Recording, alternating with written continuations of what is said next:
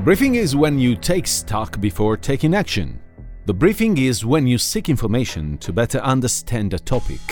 The briefing is when you want to hear how a large company like Eni will react from the voices of those in a position of responsibility. Welcome to The Briefing, the podcast that puts us in touch with the Eni people.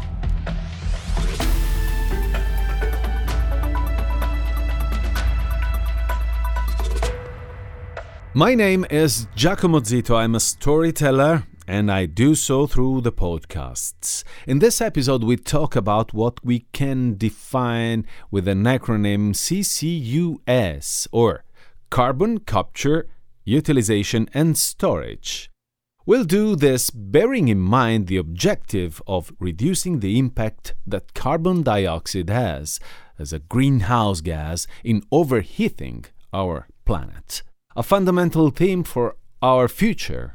And we'll talk about it with Lapo Pistelli, and I want him to define his role at Eni. I'm currently Director of Public Affairs, so I deal with both domestic and international relations and institutional and non institutional stakeholders. And with another prominent guest who will introduce himself. Hello, everyone. It's a great pleasure for me to be here with you. I'm Luigi Ciarrocchi, head of Eni CCUS and forestry management. All right, we find CO2 in every aspect of our life. We produce CO2 to heat homes, to travel by car, and produce all the goods we use. CO2 is produced in every activity that consumes energy because energy production, when it is not done with renewable sources, generates carbon dioxide. And then there is a relevant aspect. Carbon dioxide ends up in the atmosphere, warming the environment all over the world. This is why it is a problem that either we solve together or we don't solve it at all. And we don't have much time, isn't it, Lapo Pistelli? What's your personal thought about it? The energy situation we have before us is very easy to describe and very difficult to solve. Summing it up is easy. We have to supply 9.5 billion people with clean and sustainable energy for the next 30 years. And we must do it without cooking the planet with climate change. This is the problem we're facing. Every energy company works on both sides of the equation. They think about how to clean the energy they produce they think about how to produce new clean energy, and they think about how to educate consumers about that energy. They have to do that in a sustainable manner, concentrating on saving it, consuming it efficiently, and somehow teaching people that energy is a precious commodity. In my opinion, what we have to understand today, and which is the most important thing to be aware of, is that the energy transition is not like Cinderella's pumpkin and carriage. That is, it does not happen overnight because it will happen with different times, ways, and impacts in different areas of the world. We belong to the rich part that consumes a lot of energy and that has placed itself at the forefront of the energy transformation and transition process. But in our world, we have a billion people who are without energy. They still haven't got it and don't have access to it. There are also about 3 billion people who consume energy that pollutes and want to reach our consumption levels. Now, we cannot prevent that. We can only hope that they do it in ways that are different to those we've used for the last 150 years.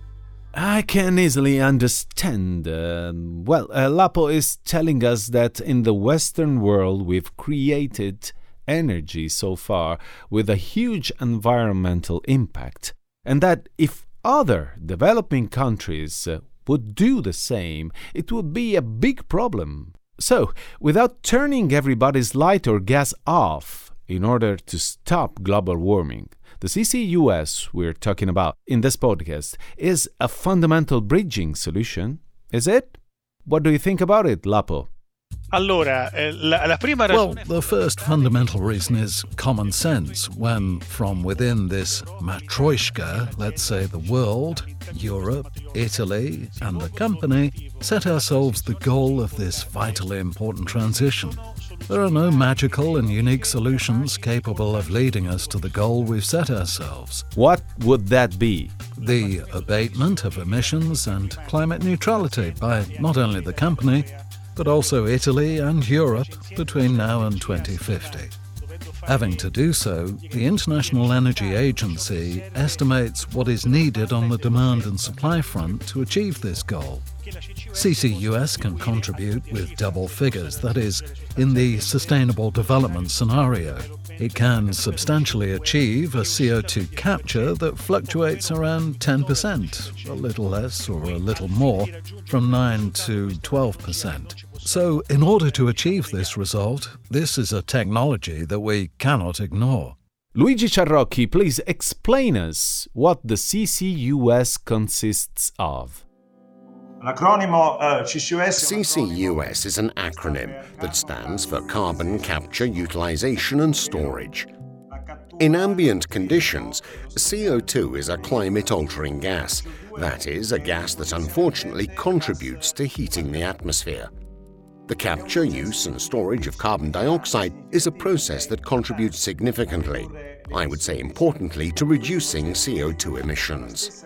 The European community itself considers this process to be strategic in reducing emissions, especially of those so called energy intensive activities, those that emit a lot of CO2, which we call carbon intensive. However, we must remember that these activities are useful in a country's economic development, and here we are talking about heavy industry. We're talking about power plants, so we can't leave these productive activities behind. Well, what kind of businesses are they? A few example, please? cemento, Cement, paper, chemical, refining, the tile and ceramic industry. In other words, those activities that have ovens. that have ovens and therefore need a very high energy density. Okay, but now, Luigi Ciarrocchi, can you please tell us how the CCUS works in simple terms? The process begins with the capture of the CO2 contained in the exhaust fumes of the so called plant chimneys. Here, there is a concentration of CO2 that obviously varies from a few percentage units up to highly significant percentages. At this point, we intervene with the capture using plant that basically manages to seize and concentrate the gas. There are several technologies for the capture. In any case, we have developed technologies that make it possible to seize this CO2, which then undergoes treatment. It is then purified in order to bring it to a certain pressure and be transported by land or sea using either pipes, conduits, tanker trucks, or special ships. Once it reaches its destination, the carbon dioxide can be subject to two macro interventions. It can be either used, so in fact it becomes a raw material, and this is very interesting, or it can be stored underground. In this episode of The Briefing, we're talking about CCS, carbon capture and storage, which is so harmful for the planet. An argument that is coupled with that of hydrogen production, cited by many as the future of uh, electricity production. In practice, hydrogen is a vector that allows us to bring energy to cars or create electricity without emitting CO2. The problem is that to make hydrogen, we need energy. A dog that bites its own tail. Eni says if I make hydrogen with gas capturing CO2, I would solve the problem, right? Allora avere tecnologie di CO2 On the one hand, having CO2 technologies allows us to capture the CO2 produced by some industrial plants, and on the other, it allows us to use the gas we use to produce electricity to produce hydrogen instead, while capturing the CO2 component. This is the link, and that is why the two projects go together. So, hydrogen is the future of the new energy mix. But to make hydrogen, you need gas. Hmm.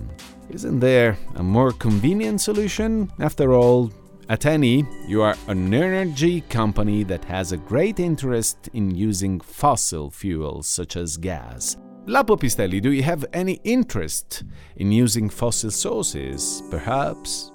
Non è una soluzione di. Well, although it's not a convenient solution, I continue to say it's a common sense solution, reasonable.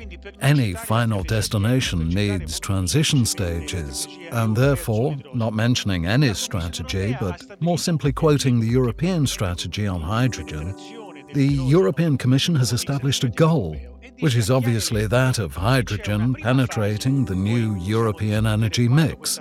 This clearly states that there is a first phase. We can discuss later how long this first phase will last, in which the breakthrough role, the role of the fire starter, must be played by blue hydrogen. Today, this is what is produced in very large quantities. At a current level on the world hydrogen market, that of decarbonized hydrogen.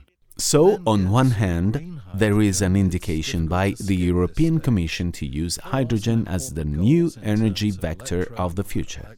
And on the other, there are factories that produce a lot of CO2 and need energy. In both cases, we can't help using transition energies such as gas, as long as we capture all the CO2 they produce. The question that many are asking is how do we store the CO2 underground? How do we put gas in a cylinder? Will it be safe? Let's ask Luigi Ciarrocchi. Noi andremo a We will start by storing CO2 in depleted fields, which are certainly those that are identified by the International Energy Agency and other entities as the safest ones. These sites are formed from permeable porous rocks, that is, rocks that are a kind of sponge, if you like, the moment you empty these sponges to produce natural gas. At a certain point, these fields are either exhausted or running out, and at that point you can start injecting CO2.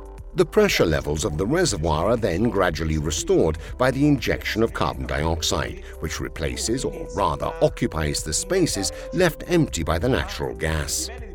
But it is important to never reach the original pressure levels. By doing this, it is ensured that the field is and will be subjected to stress levels well below those it has endured during its geological life. I'm curious to know why Eni is at the forefront of using this technology. Eni extracts fossil fuels, oil and gas, what we know. What does it know about pumping CO2 into the subsoil? Lapo Pistelli. Eni stocca Eni doesn't store CO2, but gas, so it uses science, natural science, to store gas.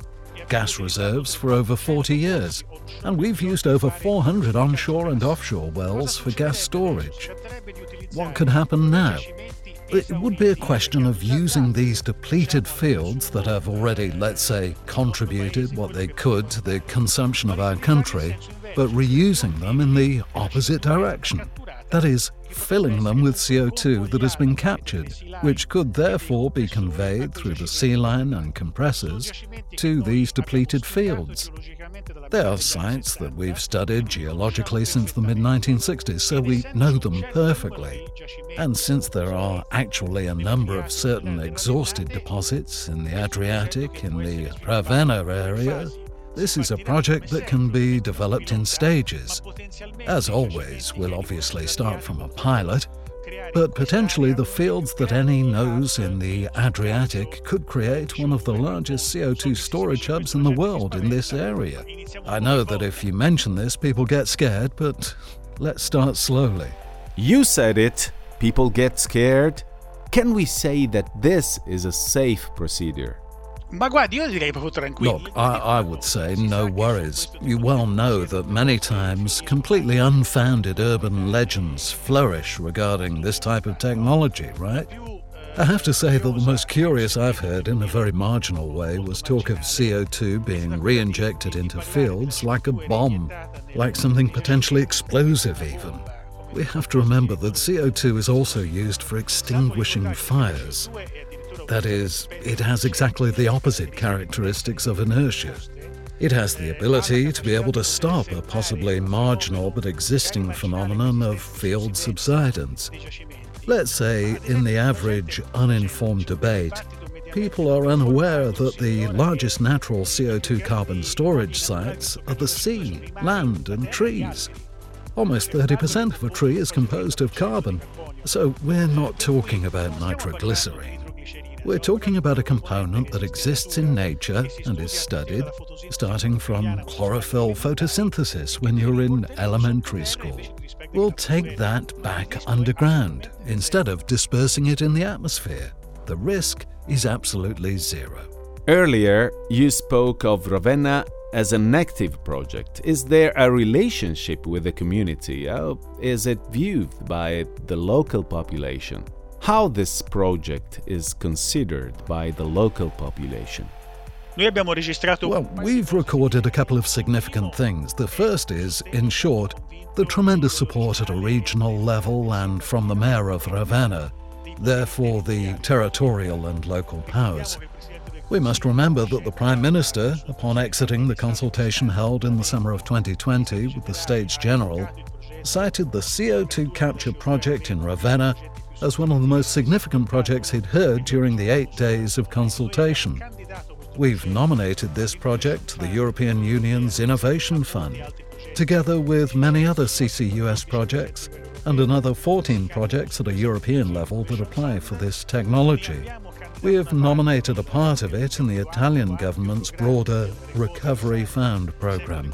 I'd like to point out that in recent months we've also received, among other things, a license from the United Kingdom for the storage of CO2 in a portion of Liverpool Bay in the eastern Irish Sea, where we do not store CO2 produced by us, but that produced by other industrial companies.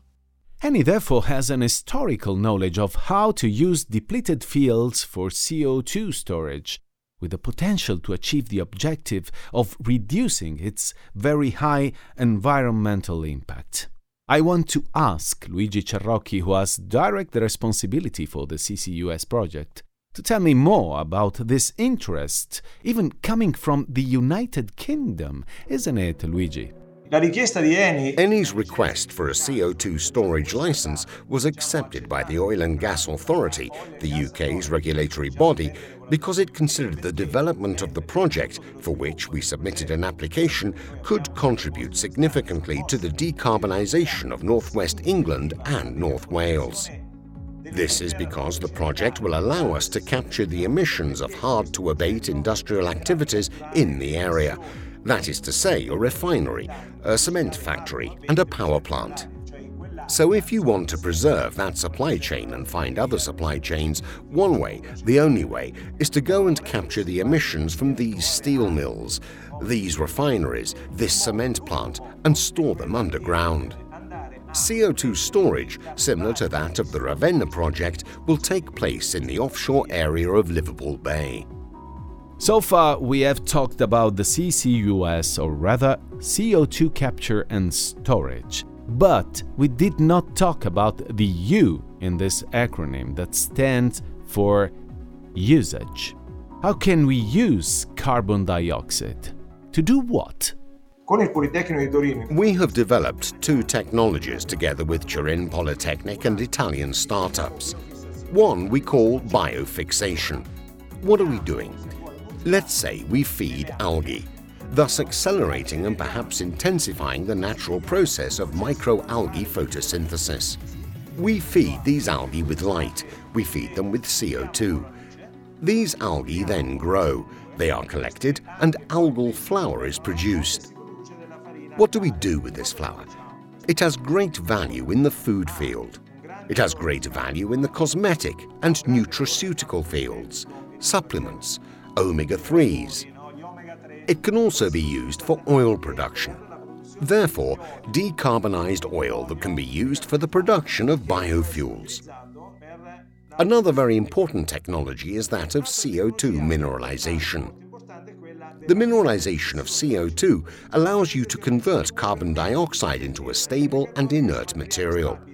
You take olivine, which is a mineral, you mix it with CO2, and a high quality product in terms of cement mortar is produced.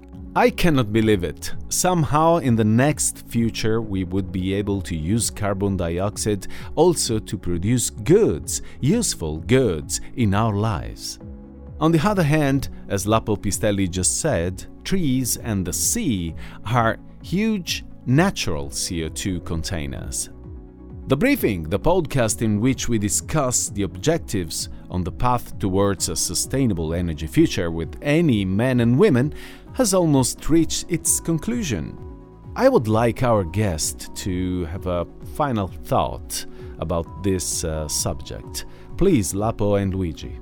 Abbiamo una consapevolezza. We have awareness that in the past, being an energy leader in the national oil company field or an international oil company was measured in millions of barrels produced or billions of barrels of reserves. This was what analysts also asked for when they had to give us a value, let's say to the company where you're working today. This component, which is still there, existing and resisting for a little while longer, must be complemented with another which is the technologies you bring to the energy transition train. How many emissions are you able to capture? What is your contribution to achieving the collective goal of climate neutrality with respect to climate altering gases? We've considered ourselves energy leader yesterday, and we're candidates for and working to be energy leader also tomorrow. As I said, energy is a story of innovation. And although we were good at producing the energy of yesterday, we're applying ourselves to be good at producing the energy of tomorrow, too. The electric car goes with electricity, but electricity is obviously produced by renewables, produced by gas. In France, it is produced by nuclear energy. In Germany, it is produced by coal. There are still major countries that plan to increase the use of coal from 2035 to 40 onwards. So at this point, I say again that this strategy nullifies all the good things we are doing and plan to do. I would like to close by saying that we must put immediate solutions in place. We cannot afford to wait 10 years, 15 years to start decarbonising. We must do it now, otherwise, there will be no more time. Thank you, thank you very much, Lapo Pistelli and Luigi Ciarrocchi. The briefing is uh, when you take stock before taking action. The briefing is when you seek information to better understand a topic. The briefing is when you want to hear how a large company like Eni will react from the voices of those in a position of responsibility. We have spoken to Lapo Pistelli, and Eni's Director of Public Affairs, and Luigi Ciarrocchi, Head of Eni's CCUS and Forestry Management. Thank you very much for being here, and to all our listeners, uh, I'll hear you on the next episode of The Briefing from Giacomo Zito. Have a nice time.